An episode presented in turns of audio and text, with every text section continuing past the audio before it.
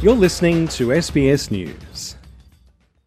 Australia Day events heard dissent from some around the country, including prominent Indigenous voices like Green Senator Lydia Thorpe, against the federal government's push to establish an Indigenous voice to Parliament.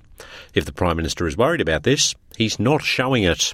Speaking from the Tasmanian city of Devonport, Anthony Albanese says at least some level of disagreement within the Indigenous community has to be expected. People will have different views on this, and just like any other section of society, to think that it is homogenous is, uh, I think, just not realistic. But Mr Albanese's rhetoric soon got tougher.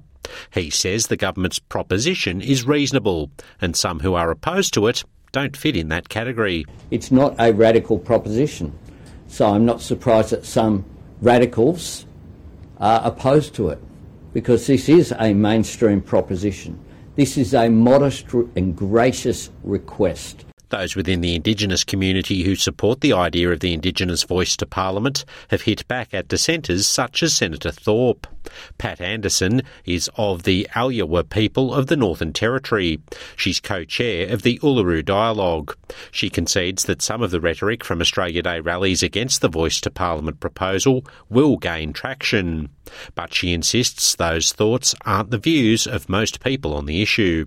Look, it's, certainly it's going it's going to have an impact, but you know that loud those loud voices with the big megaphones, they're a small, noisy minority.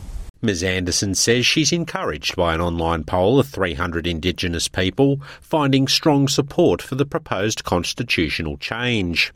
She says the decision will ultimately come down to tens of millions of Australians and their consciences. The final last spin of the dice is when you're in the polling booth by yourself with your own conscience. You have to decide whether you're going to tick the box yes or you're going to tick it for no. Criticism of the federal government on the issue also continues to come from the opposition.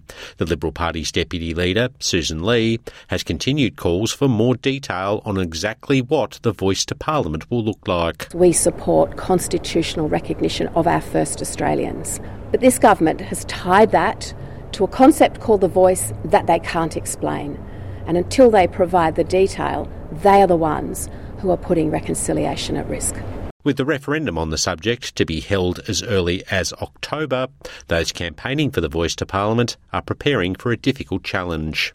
Sunil Awasthi, SBS News.